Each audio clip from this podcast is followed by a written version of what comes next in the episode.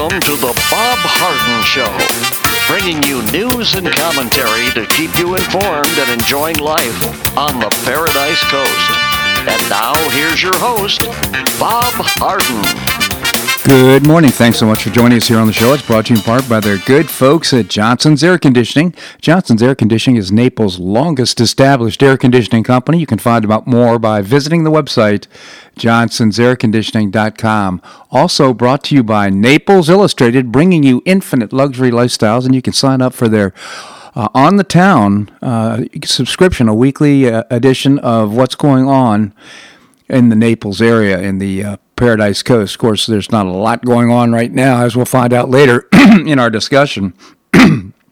We have a great guest for today's show, including Bob Levy. Bob is the chairman of the Cato Institute and a constitutional scholar. We'll be talking about how the Supreme Court has subverted the Constitution, and we'll be talking about the Commerce Clause.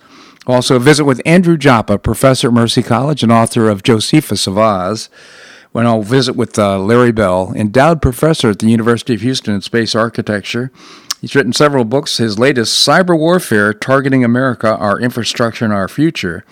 We'll be talking about Bernie's second Soviet honeymoon, missed um, Marxist miseries, uh, talking about Larry's experiences in the Soviet Union versus what Bernie may have experienced on his honeymoon.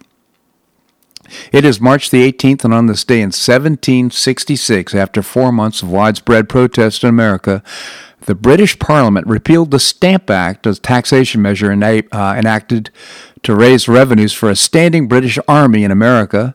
It was passed on March the 22nd, 1765, leading to an uproar in the colonies over an issue that was to be major cause of the Revolution taxation without representation. Enacted in November 1765, the controversial act forced colonists to buy a, a British stamp for every official document they obtained. The stamp itself displayed an image of a Tudor rose framed by the word America and a French phrase uh, meaning shame to him who thinks evil of it. The colonists who have con- uh, convened the Stamp Act Congress in October 1765 to vocalize their opposition to the impending enactment greeted the arrival of the stamps with an outrage and violence. Most Americans called for a boycott of British goods, and some organized attacks on the custom houses and homes of tax collectors. After months of protest and appeal by Benjamin Franklin before the British House of Commons, Parliament voted to repeal the Stamp Act in March 1766. However, the same day, Parliament passed the Declaratory Acts, asserting that the British government had free and total legislative power over the colonies. That, of course, didn't go well, and we know how it all ended. Uh, with uh, American Revolution, of course, the establishment of the United States Constitution in 1789. well, Naples has a new mayor and three new city councilors as challenges swept the citywide races, creating a new majority on the seven member city council. Former Naples councilwoman Teresa Heitman defeated incumbent Mayor Bill Barnett. She received 55.6% of the vote, or 4,391 votes to Bar- uh, Barnett's 3,502. So she won by 800 votes. I'm feeling the people spoke, and that's uh, this change is exactly what the community communities wanted. Heitman said in a phone interview. Uh, Barnett said he's disappointed with the results. I'm retired, he said. This, that's the end of that. I'm almost 80 years old. If that's what the voters wanted, then hey, uh, it's their city. I did the best I could do. No regrets, he said. Uh, candidates Mike uh, McCabe, Ted Blankenship, and Paul Perry won four-year terms to the city council, edging out incumbent city councilors Reg Buxton, Michelle McLeod, and Ellen Seigel. I'm just so surprised by these results.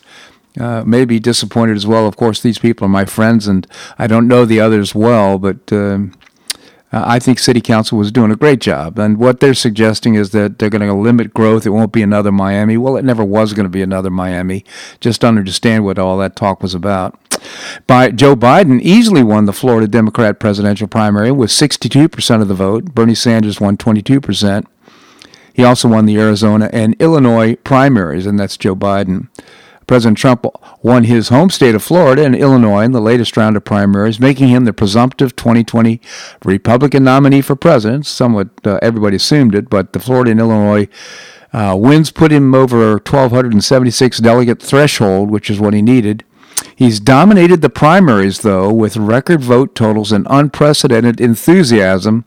He received in Florida 1,157,000 votes, with 98% of the precincts reporting. That is huge. President Trump also uh, leads Vermont Senator Bernie Sanders and former Vice President Joe Biden in a battleground state of Florida. According to a new poll, in one on one matchup, uh, Biden and Trump, the president takes the lead with 48% of Florida voters according to a Univision uh, version uh, survey. He also has a similar lead over, over Sanders with 49% to 42%.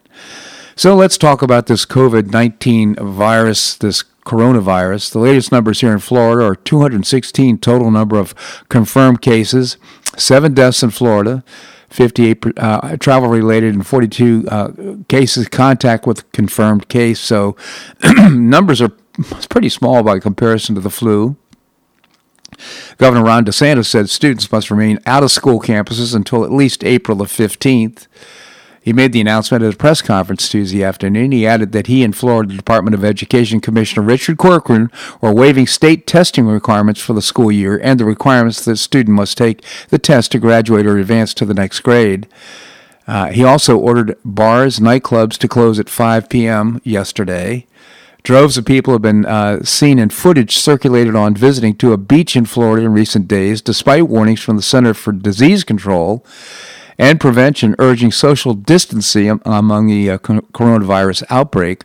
According to the reports, thousands of people have been seen descending on Clearwater Beach this week and over the weekend, even as health officials have asked the public to avoid large gatherings. So, this, of course, would be the spring break crowd coming down and uh, it's so interesting that uh, young people, of course, are willing to take much ma- more and larger risks than uh, folks as they age. The risk factor tends to diminish. Right now, it's concerning to me that uh, the way the population is, is or, or, the public and the government is reacting, they want to eliminate all risk. And of course, that's just not possible.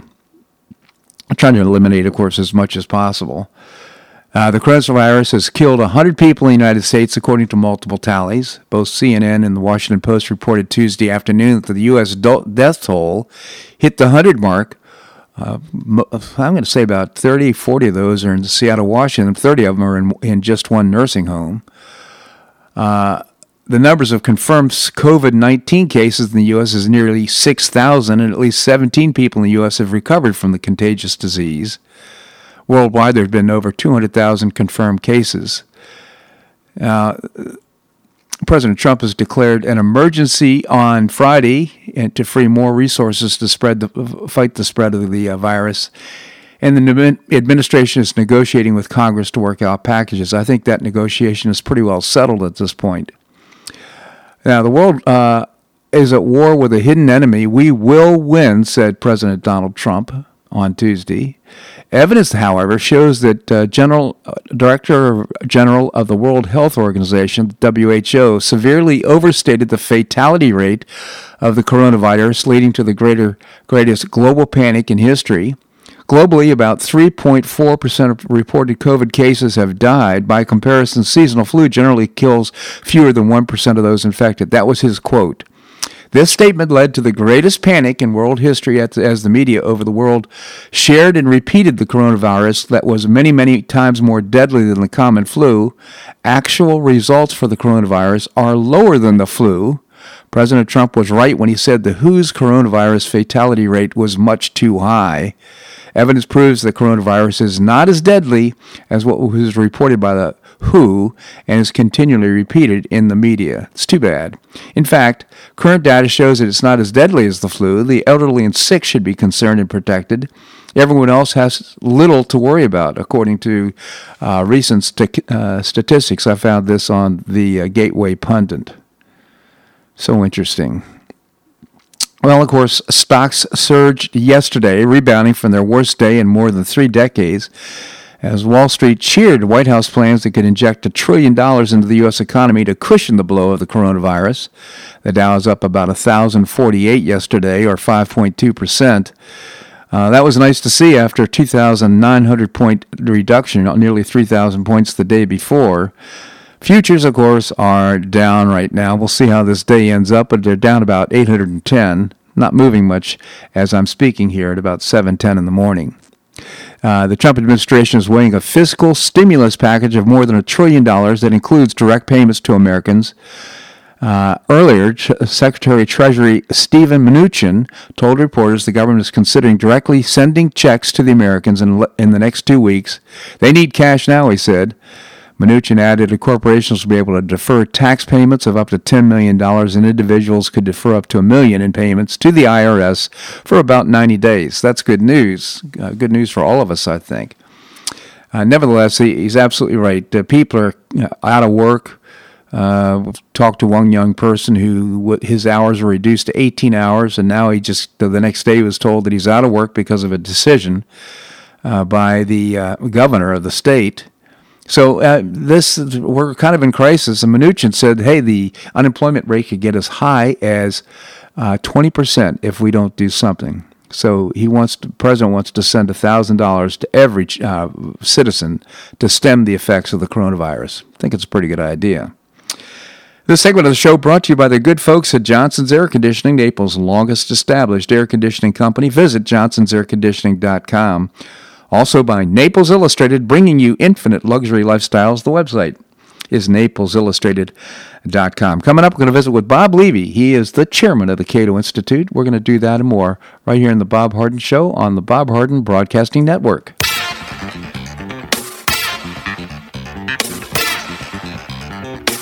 Stay tuned for more of the Bob Harden Show here on the Bob Harden Broadcasting Network.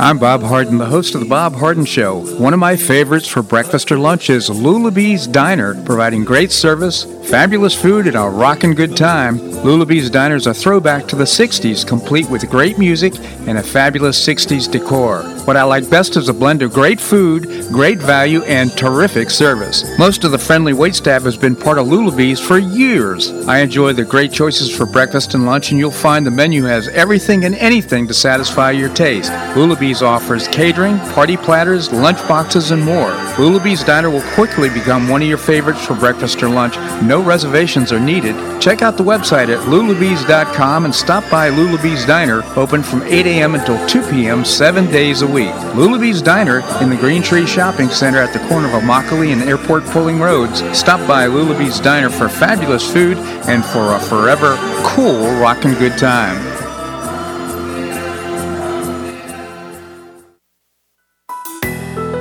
Gulf Shore Playhouse is passionately committed to enriching our cultural landscape by producing professional theater to the highest artistic standards with six full productions this season. But did you know that Gulf Shore Playhouse brings unique theater education programs and opportunities for children, teens, and adults alike? Education is a vital component of Gulf Shore Playhouse's mission, providing programs aimed at enriching the lives of our children, teens, and students of all ages.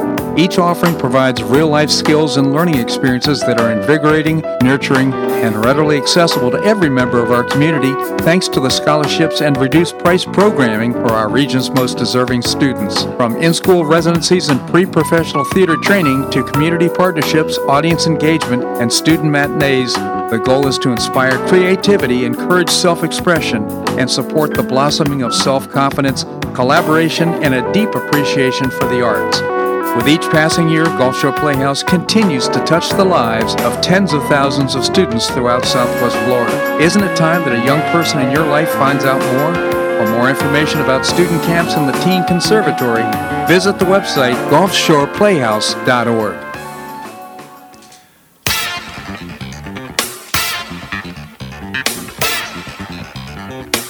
Welcome back to the Bob Harden Show. And now here's your host, Bob Harden. Thanks so much for joining us here on the show. It's brought to you in part by Gulf Shore Playhouse, bringing you professional New York style theater at its very best. And you can find out more by visiting the website gulfshoreplayhouse.org. Coming up, we're going to visit with Andrew Joppa, professor at Mercy College. Right now, we have with us Bob Levy. Bob is a constitutional scholar. He is also the chairman of a terrific organization, the Cato Institute. Bob, thank you so much for joining us. Great to be with you, Bob. Thank you, Bob. Tell us about the Cato Institute. We are a libertarian think tank headquartered in Washington, D.C. but closed for the moment, given that uh, everybody's been told to work remotely. So all our employees are working from uh, from home, and we uh, focus on free markets, private property, securing individual liberty, and limited government. cato.org. And the website is fully functional even though the building is closed. uh, cato.org, C-A-T-O.org. So, Bob, uh, last week we started our discussion about uh, s- subverting the Constitution, at least raising that question by the Supreme Court since the New Deal, and we've uh, covered the taxing power. Let's talk about the commerce p- uh, power. Now, didn't the Obama administrations originally claim that Obamacare should be upheld as a regulation of interstate commerce? Uh, yes, uh, a federal mandate to buy a private product, in this case health insurance, was unprecedented at the time and untested in the courts. It had been proposed in the context of Hillary Care, you know, back in 1994. At that mm-hmm. time, the Congressional Budget Office wrote, and this is a quote The government has never required people to buy any good or service as a condition of lawful residence in the U.S.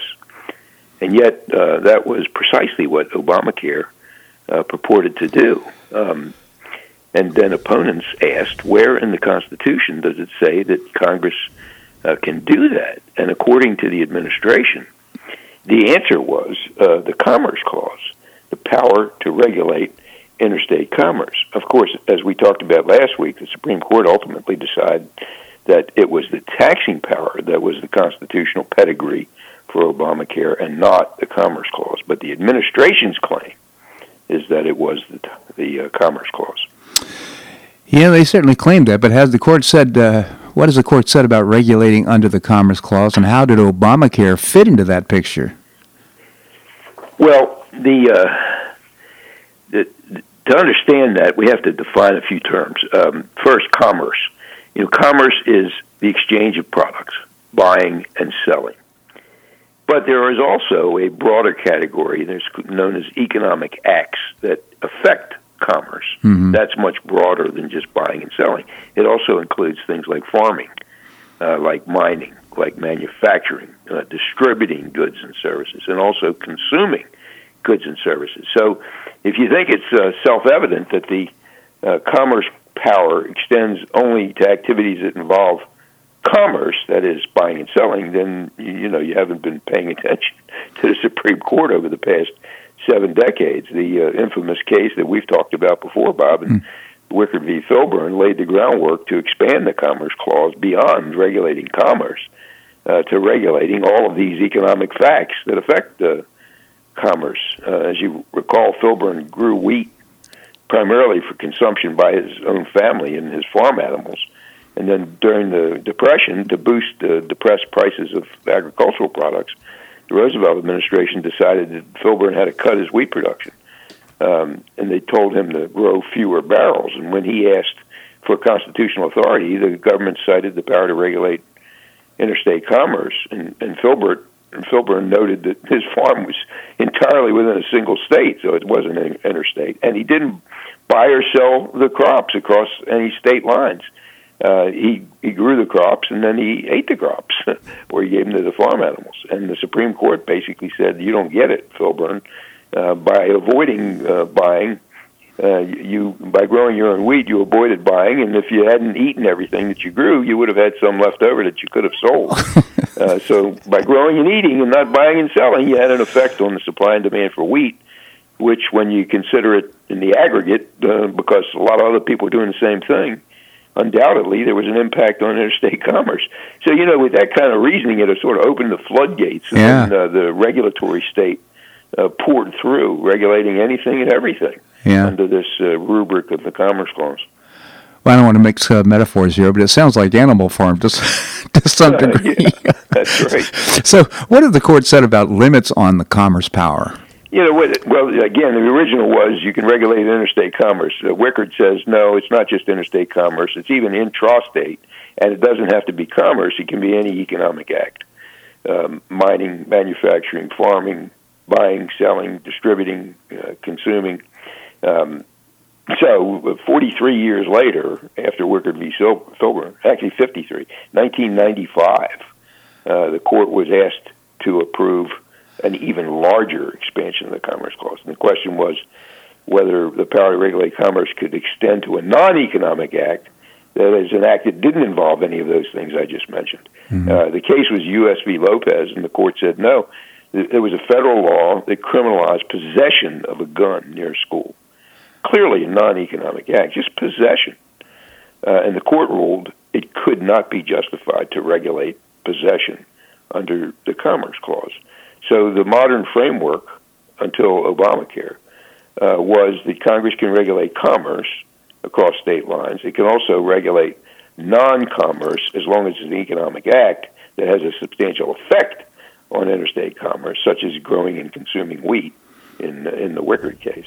But uh, Congress can't regulate non-economic acts like mere possession of a gun uh, with in the Lopez case. Yeah. So, you know, within that framework, the commerce power was very, very big, and I would argue certainly contrary uh, to the original understanding. You know, if the Commerce Clause authorized regulation of any activity with a substantial effect on interstate commerce, then why did the framers find it necessary to include a separate constitutional authorization to regulate, for example, the value of money yeah. or to establish rules for bankruptcy? I mean, both of those indisputably affect commerce. So if the commerce power extended to cover all of that, you wouldn't need those extra clauses. Uh, and then, incredibly, here comes Obamacare. The individual mandate says you buy, have to buy health insurance. It goes even further, uh, and it goes beyond commerce. It goes beyond the economic acts uh, to regulate, if the Supreme Court hadn't stepped in, to regulate things that are not acts at all, because the mandate actually compels the purchase of a product, in this case, health insurance, that was illegal to purchase across state lines. So under Obamacare, there was neither an act nor an interstate market uh, that existed to be regulated. That's so interesting. So, what's your view about uh, the Obamacare theory of the commerce power that uh, uh was purported by the by the uh, people representing Obamacare at the Supreme Court? Well, essentially, the insurance mandate, that is the requirement to buy insurance, is regulatory bootstrapping of the worst sort. Congress wanted to force you to engage in commerce and then proclaim that you can be regulated because you're engaged in commerce. So if, if Congress could do that, it could do pretty much whatever it wanted. But in my view, and now, thankfully, confirmed by the Supreme Court, even though the court did make a mistake in affirming Obamacare under the taxing power, they did not affirm it under the commerce power. So, as confirmed by the Supreme Court, even if Congress can regulate uh, wheat production, that doesn't mean Congress can require me to purchase uh, bread uh, from my local grocer in order to subsidize wheat growers. Yeah. Uh, and it can't require you to purchase health insurance to subsidize insurance companies so they can afford to cover pre-existing conditions. So the, the new litmus test is economic activity. Uh, a mental decision not to buy insurance is not economic activity. So it's, it's no different than a decision not to work. Uh, neither decision can be regulated simply because uh, the non act, if it were converted into an act, might affect uh, interstate commerce. So the subject matter has to be economic in nature, must affect commerce, and must involve activity. Uh, if a decision not to buy health insurance were an economic act that the government uh, could ban, then then ditto for other so-called acts, including others that are health-related, like requiring you to join a gym, or mm. uh, requiring you to ex- exercise at home, or join Weight Watchers, or diet. Uh, plainly, that can't be the state of the law in the United States. So interesting, Bob Levy. I want to talk more about this. Uh, we'll have to hold off for next week. I'd like to talk about Roberts' opinion on this thing. But again, Bob Levy, the chairman of the Cato Institute, I encourage you to visit the website cato.org, C-A-T-O.org. Bob, always genuinely appreciate your commentary here on the show. Thanks so much for joining us. Always a pleasure, Bob. Good to be with you. Thank you so much. All right, coming up, we're going to visit with Andrew Joppa, professor at Mercy College and author of Josephus of Oz. We're going to do that and more right here in the Bob Harden Show on the Bob Harden Broadcasting Network.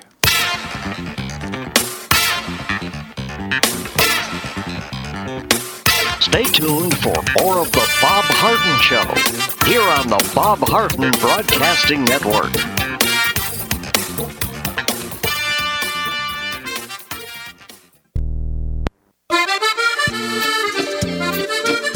Blue Provence Restaurant is a favorite dining destination for many Neapolitans, including Linda and myself. Blue Provence, located in a historic building in the heart of Old Naples at Crayton Cove, offers a mix of French bistro cooking with bold, fresh Floridian flavors. Experience award-winning cuisine at Blue Provence and enjoy one of Florida's most extensive, eclectic, and fun wine cellars. Dining your choice of the popular Eden Bar, the intimate Courtyard Garden, or the beautiful Provencal Caribbean Dining Room. Enjoy a wonderful and memorable evening in a casual and relaxed atmosphere that includes a taste of Provencal hospitality. Blue Provence is open seven days a week all year round.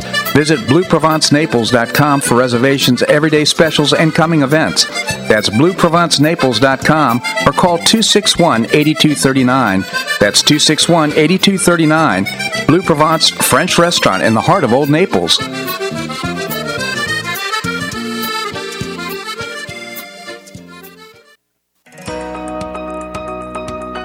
You have an extra auto you'd like to donate to charity? Maximize your tax deduction, support your favorite charity, and help a local child in need by calling Naples Auto Donation Center. Naples Auto Donation Center is a not-for-profit licensed car dealer. Just call NADC at 692-9840 and they'll take it from there. You get a properly documented tax deduction for whatever the vehicle actually sells for. Your designated beneficiary charity gets half the profit after fix-up costs, and the net revenue generated by NADC goes to Friends of Foster Children to provide tutoring and other enrichment activities for foster children the government doesn't provide. And NADC is also one of the few places in Collier County that sells inexpensive cars that actually run to folks who would otherwise not be able to afford one. It's a real win-win. Call Naples Auto Donation Center at 692-9840 or visit the website nadckids.com. You'll be glad you did.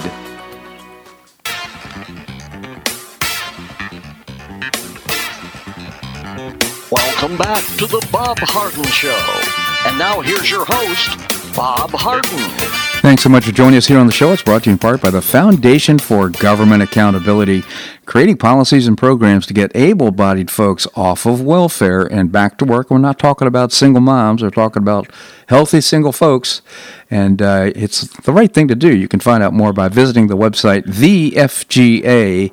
thefga.org. Coming up, we're going to visit with Larry Bell, endowed, professor at the University of Houston. Right now, we have with us Andrew Joppa. He's a professor at Mercy College and author of a terrific read. It's called Josephus of Oz.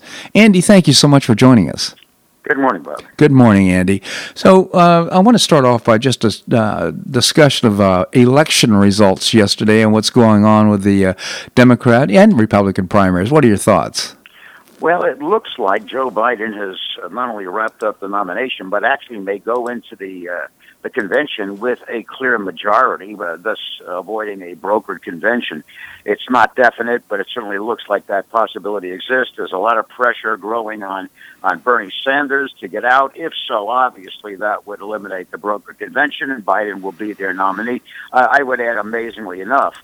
They're trying to minimize the amount of airtime that uh, Biden gets, uh, with obvious concern that, that he will have gaps, perhaps uh, be so serious that they might dislodge that candidacy on the way to the nomination. So, uh, but if we look at Florida, our state of concern, uh, there was good news and bad news. Um, Donald Trump uh, received 100,000 more votes than Joe Biden did, virtually running unopposed.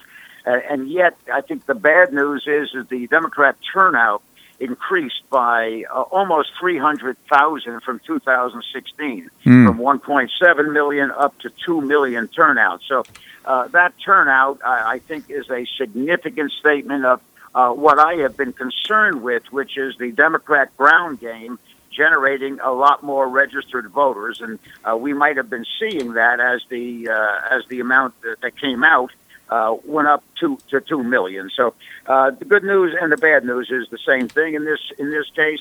Um, it looks like um, Biden is the nominee again. Um, my concern for the um, the Trump win in, in in November is is growing. I I still absolutely believe that uh, that Trump will win this election. Uh, I just don't think it's as uh, definite a situation as we might have described uh, perhaps a month ago. That's so interesting. I appreciate the commentary on that. Of course, uh, Trump is getting record results running against no one. In other words, Republicans are signing up and vote. Of course, you can only if you vote for Democrats if you're registered as a Democrat and so forth. That's how Florida works. But the number of people who are coming out to vote for him are unprecedented, and uh, so I think there's some encouragement, uh, encouraging news there. It, it, certainly is. There's no lack of enthusiasm uh, for the, the, the Trump candidacy. There's there's no doubt that he has retained that extremely strong constituency, and I think that'll be carried into November. Uh, but if we look at the, the way that the media, of course, they continuously will do this, is is dumping on the president as a derivative of the uh, the COVID nineteen scare. Uh, I think we're going to see a, a continuing assault on this man that will be unprecedented, even within the, uh, the, the, the presidency of Trump himself. I think you'll see uh, an acceleration and amplification of the attacks on Trump growing growing enormously over the next few months, Bob. In spite of that, uh, his popularity holding at uh, over 47%, uh, according to Rasmussen. So uh, his core, his, the I think the people who support him are committed and enthusiastic in supporting him. So, I mean, he's really taking a huge uh, assault from the media, except apparently one of the spokespeople from CNN said that, boy, this is what leadership really looks like. and she ended up getting in a tweet oh, storm. Oh, she, she is, I think that was Bash that did that. Um, and, I, and she is just being excoriated by, of course, by, by the left. Anyone who says anything positive about Donald Trump yep. uh, is is going to be attacked and just rejected entirely by uh, all all others on the left, Bob. So you know it's. Uh, it's an amazing situation we're looking at where even the most casual comment in support of, of Trump and the actions he's been taking uh, during the, the COVID 19 scare, uh, which I think have been just uh, just beautifully handled, uh, to the large extent, I'm I'm not quite convinced that this nation has the money or the the resources to be covering all lost income during uh, during this process. We have no idea how long it will extend. Um, I think it uh, it's it's a calming uh, factor to suggest that people's lost income will be replaced. On the other hand, we do not have that money, Bob, yep. uh, and we do not know how open-ended this situation will be. They're they're throwing around in the short term two weeks, but of course in the in the long term two months or more. So. Uh, to suggest that lost income is going to be covered, I think, is just a uh, is a psychological uh, bane. Of course, uh, on the other hand, uh, I I doubt that we can sustain that for any any long period of time, Bob. All right. Well, I just come. It comes down to I think life is full of risks. I mean, there's just a lot of risks. Uh, young people are taking greater risks by going to the beach on, on spring break and uh, so forth. And this is, of course, against the wishes of the president and uh, the state leaders and so forth. But uh, you know, to some degree, what we're learning is the the risk from COVID nineteen certainly is high for for uh, seniors. But uh, apparently, there's uh, 83% of the people I read some st- statistic uh, have been exposed and actually have it, and don't even know it. They were there. What are they? Asymptomatic, I think, is the word that's being used. The populations that are not at risk, by definition, are not at risk. This is not a particularly virulent disease, Bob. Right. Uh, it is contagious, and that's a significant characteristic of COVID 19. On the other hand, it is not a uh, a virulent disease. If we look at the uh, the 30,000 deaths annually from from flu, um, I, I, think we have to put this all in perspective and understand uh, that. Uh, and by the way, with the flu, the the population at risk is is uh, against a far larger population. Mm-hmm. Uh, COVID nineteen is for compromised populations and seniors who, by definition, have a compromised immune system. Uh, but this is not a virulent disease. It is a contagious disease. It must be seen with uh, with uh, re- reacted to with concern. Uh, on the other hand, our reaction is so hyperbolic, so uh, so overextended that uh, it, it's hard to imagine that this country could uh, consistently react this way uh, to every uh, health threat to this nation, Bob. Absolutely. Andy, I want to talk to you about your thoughts on health care and education reform. Can you stick around? I will be here. Bob. All right. We're going to have more here on the Bob Harden Show on the uh, Bob Harden Broadcasting Network.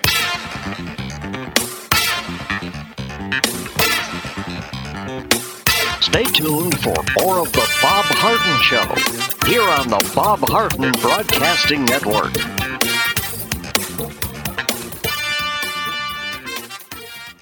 For the best in food and drink as well as great live entertainment, go to the Dogtooth Sports and Music Bar. Formerly known as Weekend Willie's, the Dogtooth Sports and Music Bar has terrific new local owners offering a great new upscale decor and a fabulous new menu. Linda and I are weekly regulars to hear live blues, but you can stop by anytime for great food and drink, to watch your favorite sporting event, or to hear great live entertainment five nights a week. The Dogtooth Sports and Music Bar is located at 5310 Shirley Street, just off Pine Ridge Road, and it's open from 11 a.m. until close every day. Visit the website dogtoothnaples.com or call 431 7004. That's 431 7004. I hope we'll see you there.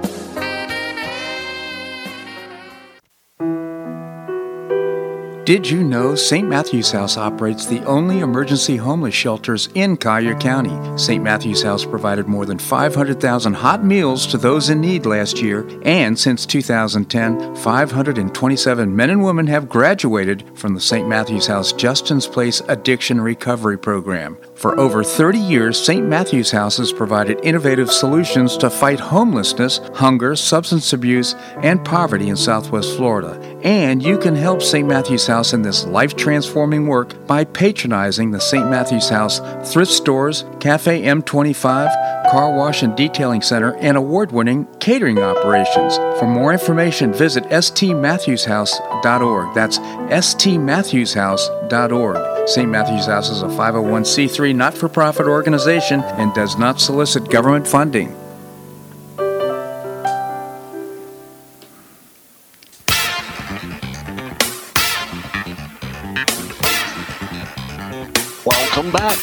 Bob Harden Show. And now here's your host, Bob Harden.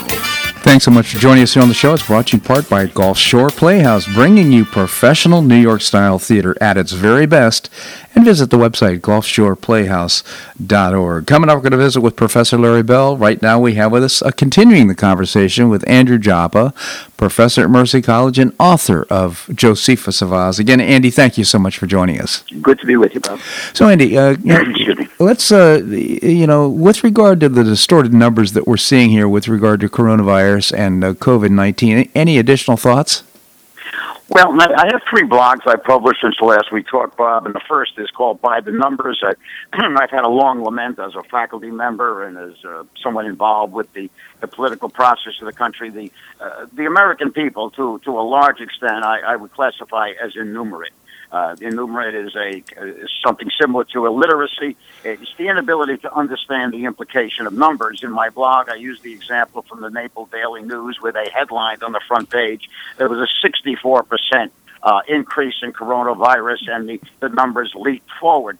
Now, 64% sounds like a big number. It certainly it is a big number. But if we look at the real numbers, the underlying numbers, what it meant is the cases went from 14 to 23. Mhm. In other words, there were nine cases uh, that increased uh, in the time period that they were defining. But they chose 64% because it's a manipulative number. It sounds big.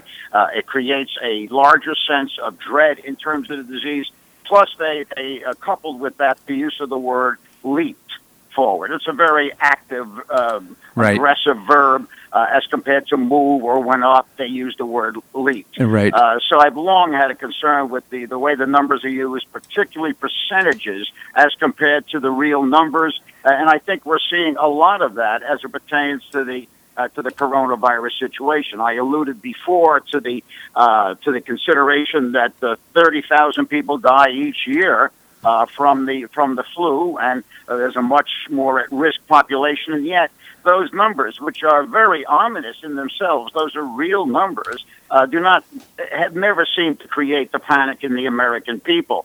Uh, the American people in general now, these are of course general statements, do not understand what the word possible means as compared to the word probable. These are these are numerical terms. Possible merely means not impossible. It has no statement of likelihood.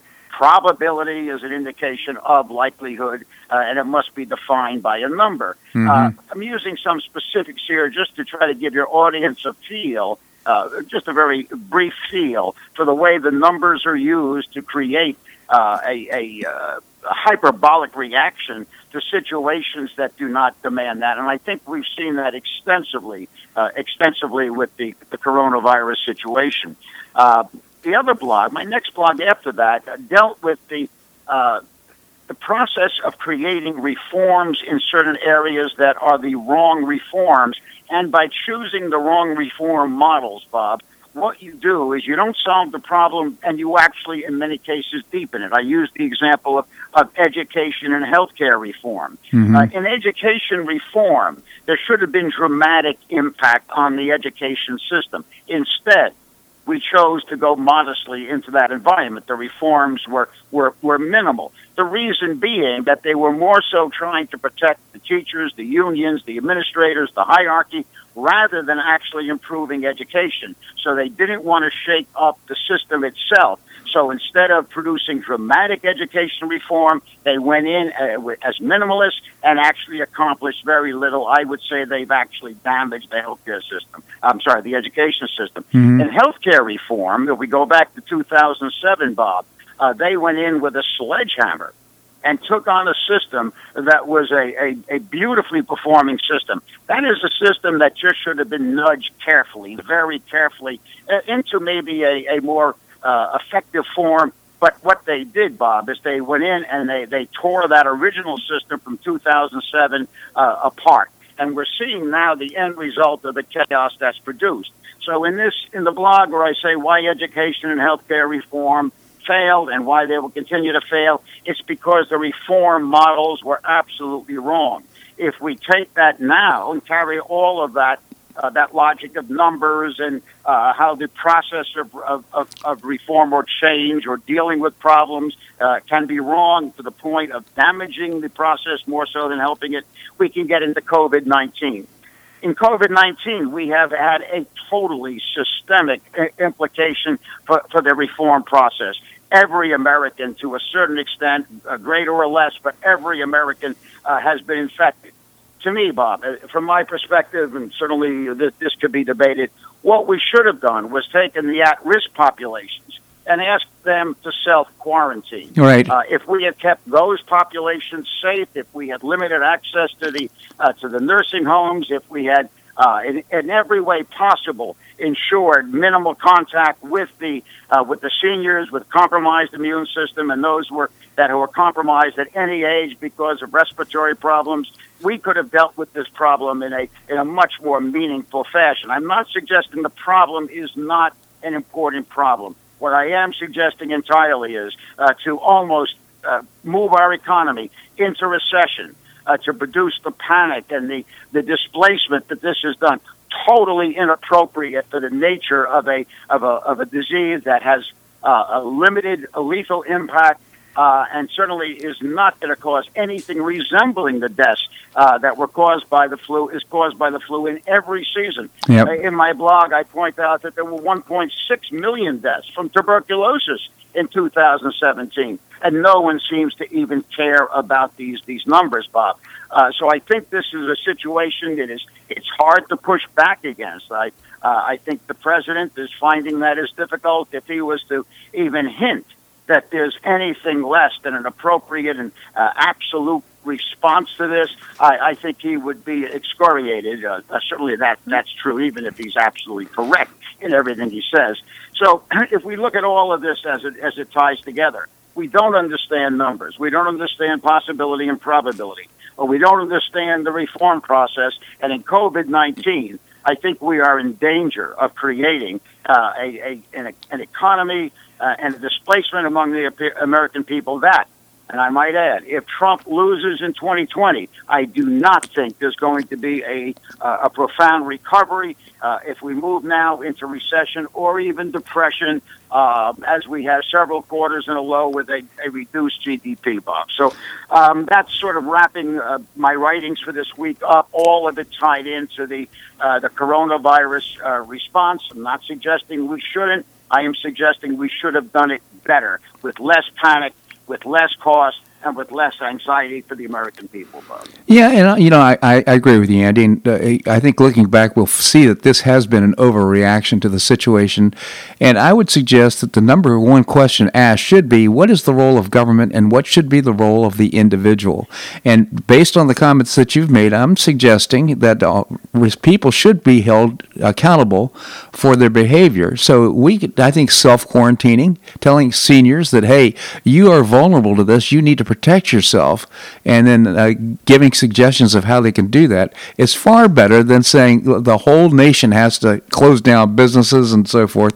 I think you're absolutely so. If, There's nothing that can justify the, the, the response that we've made to the to this coronavirus, and if we're followed up with a uh, with a flu season someplace in this any place during this year, I, I, I fail to see how we'll ever remove ourselves from the uh, from the, the constant health threat that the the media, I believe, is is foisting on the American people. Yeah. Uh, this is a situation that I I don't think can be completely removed from uh, a continuing attempt to damage Donald Trump. It's it's hard to imagine that uh, there could be a conspiracy so global that it would have done that. But uh, on the other hand, what we've seen over the last three years is a continuing uh, fabrication of of situations to damage the president, and, and I can't help but feel that eh, in some way, in many ways at least, uh, the the COVID nineteen situation is tied into that continuing process. Uh, I so much agree with you, Andy Joppa. Again, I'm going to uh, be posting a couple of Andy's blogs on my website. You can find it under "Correct Me If I'm Wrong." There's a pull-down tab at the top of the website that you can find uh, Andy's columns, all worth reading, all very provocative and interesting, and I might add, right on as well. Andy, I genuinely appreciate your commentary here on the show. Thank you so much for joining us. And thank you, Bob. My pleasure indeed.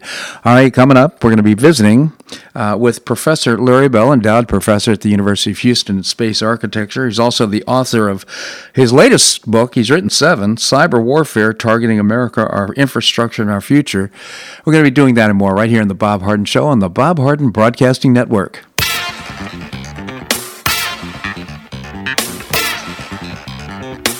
Stay tuned for more of The Bob Harden Show here on the Bob Harden Broadcasting Network.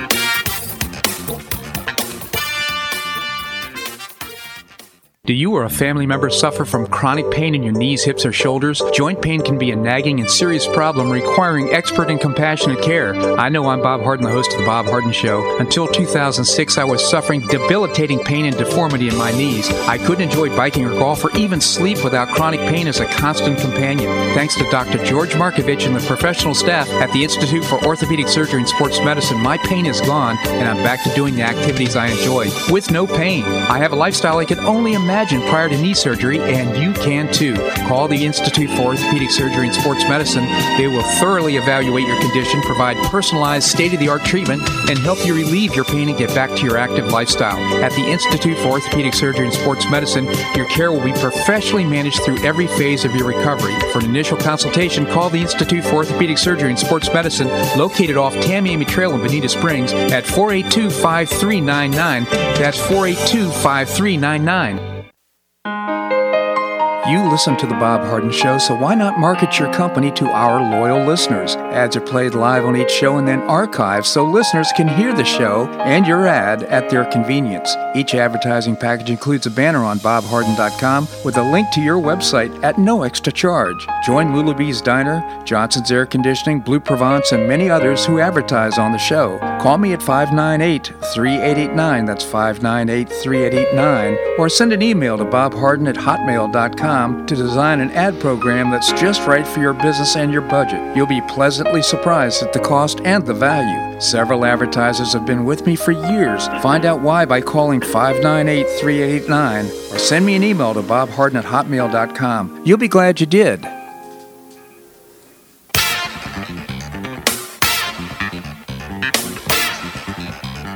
Welcome back to the Bob Harden Show. And now here's your host, Bob Harden. Thanks so much for joining us here on the show. It's brought to you in part by the Foundation for Government Accountability, creating policies and programs to get able bodied folks off of welfare and back to work. It's a great organization, and I proudly serve on the board. I hope you'll check it out. It's thefga.org, thefga.org. We have with us, as I mentioned before the break, Professor Larry Bell, endowed professor at the University of Houston in space architecture. He's also the author of several books.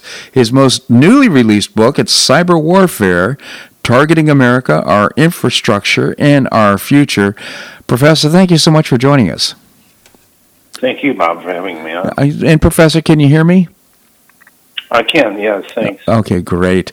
So, uh, Professor, um, you just wrote a column yesterday about the COVID 19 and uh, some of the warriors that we have that are supporting the effort to keep us safe. Uh, could you amplify a little bit on that?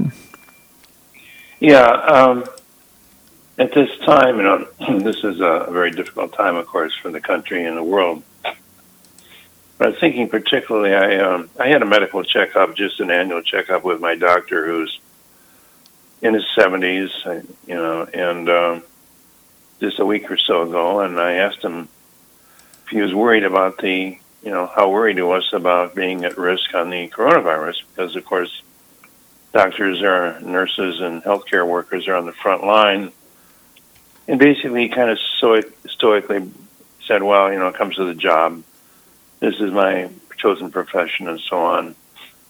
But I think all of us, you know, and I see pictures of people, you know, the medical helpers who are wearing masks and so on, and they're pushing swabs in people's throats and and really exposing themselves, and how heroic they are at this time. Uh, they're really putting themselves in harm's way, and and um, at the same time, you know, we're seeing clo- school closings and daycare centers closing and so on. A lot of these healthcare workers have children. Yeah.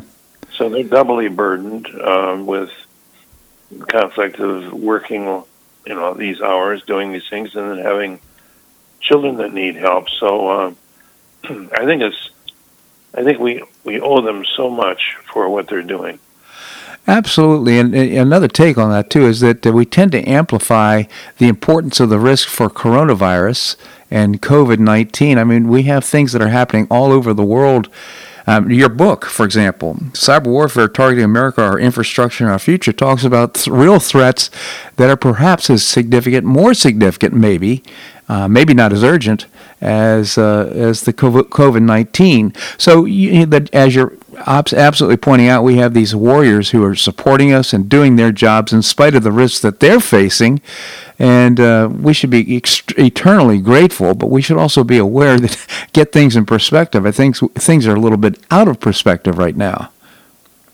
Well, you mentioned you mentioned the cyber warfare and and uh, you know this um, the virus and we realize how how wired and connected we are to the world now. Where you can have a, a live animal market in the middle of China somewhere, and and months later, it break basically collapses the world economy, and mm-hmm. and and you see how you know with air travel connecting us, and and with now with the internet, of course, everything, and uh, uh, we're you know we're we're at risk of, of the of the global influences.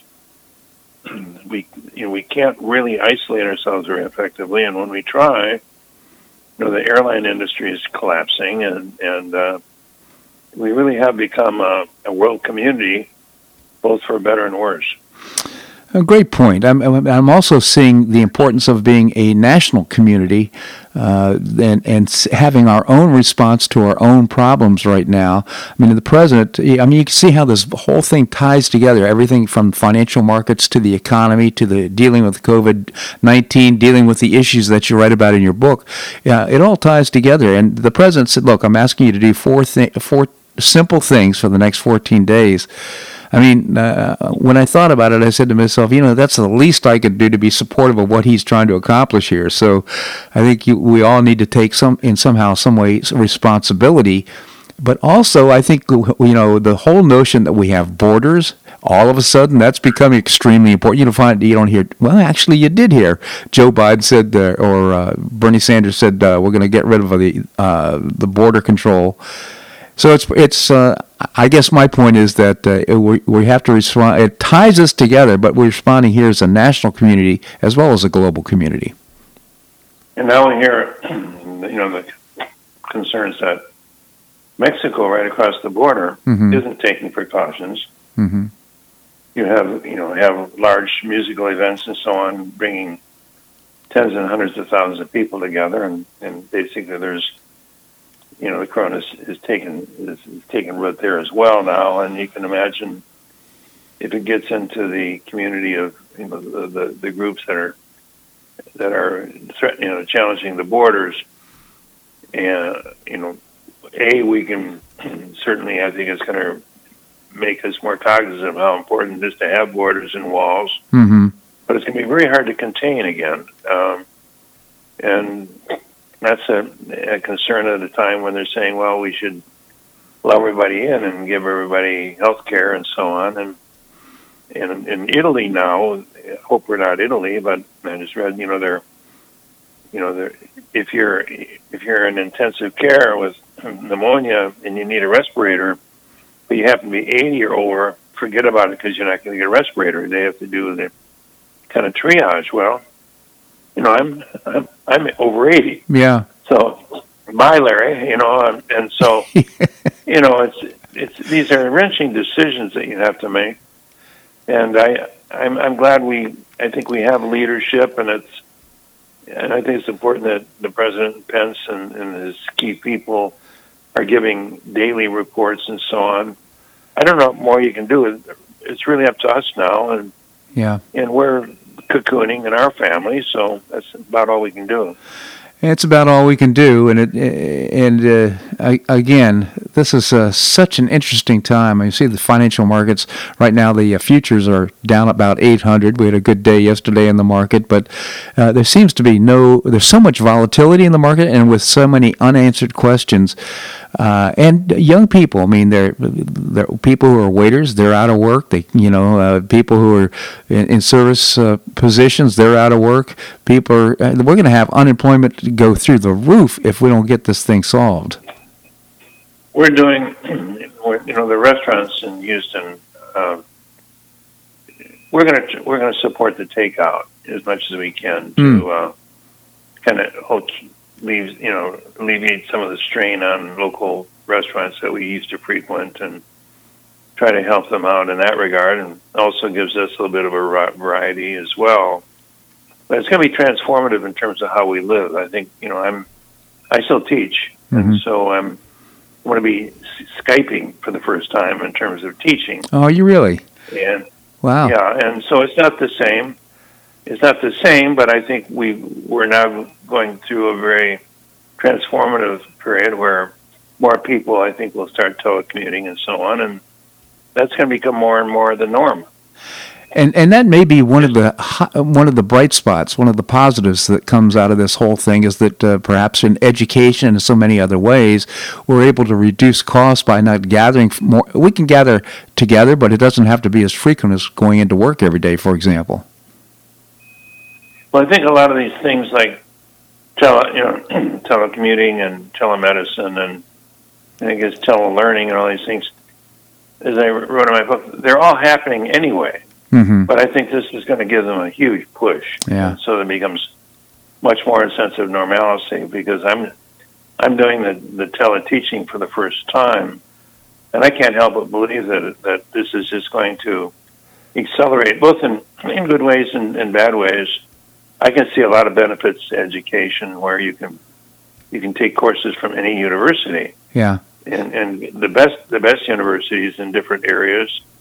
And so there's there's certainly a plus, and on the other hand, you yeah you you lose some of that personal interaction you have with the students, and that's important too. So Yeah, so- but, I, but I think that's the way we're going in any case. yeah, and think about how that can reduce uh, student costs. Uh, there's so many benefits to telecommuting. I mean, uh, we we can't lose that personal interaction. We all need that. We can't live on computers, but uh, some good things can come out of this. Again, Professor Larry Bell, uh, the, uh, the name of his latest book, Cyber Warfare Targeting America, Our Infrastructure, and Our Future. Very ominous title, well worth reading. Professor, always appreciate your commentary here in the show. Thank you so much for joining us. Bob, thanks so much. My pleasure indeed. Well, that's a wrap here on today's show. I hope you enjoyed it. I certainly did. I hope you'll join us tomorrow. Uh, we've got scheduled uh, Keith Flaugh, the co founder of the Florida Citizens Alliance.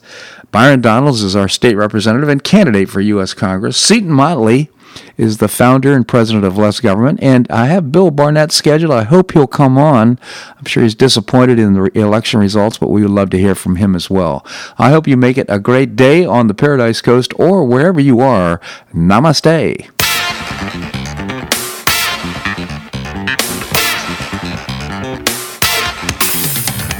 Thanks so much for listening to The Bob Harden Show on the Bob Harden Broadcasting Network. For more information and audio files of previous shows, visit www.bobharden.com.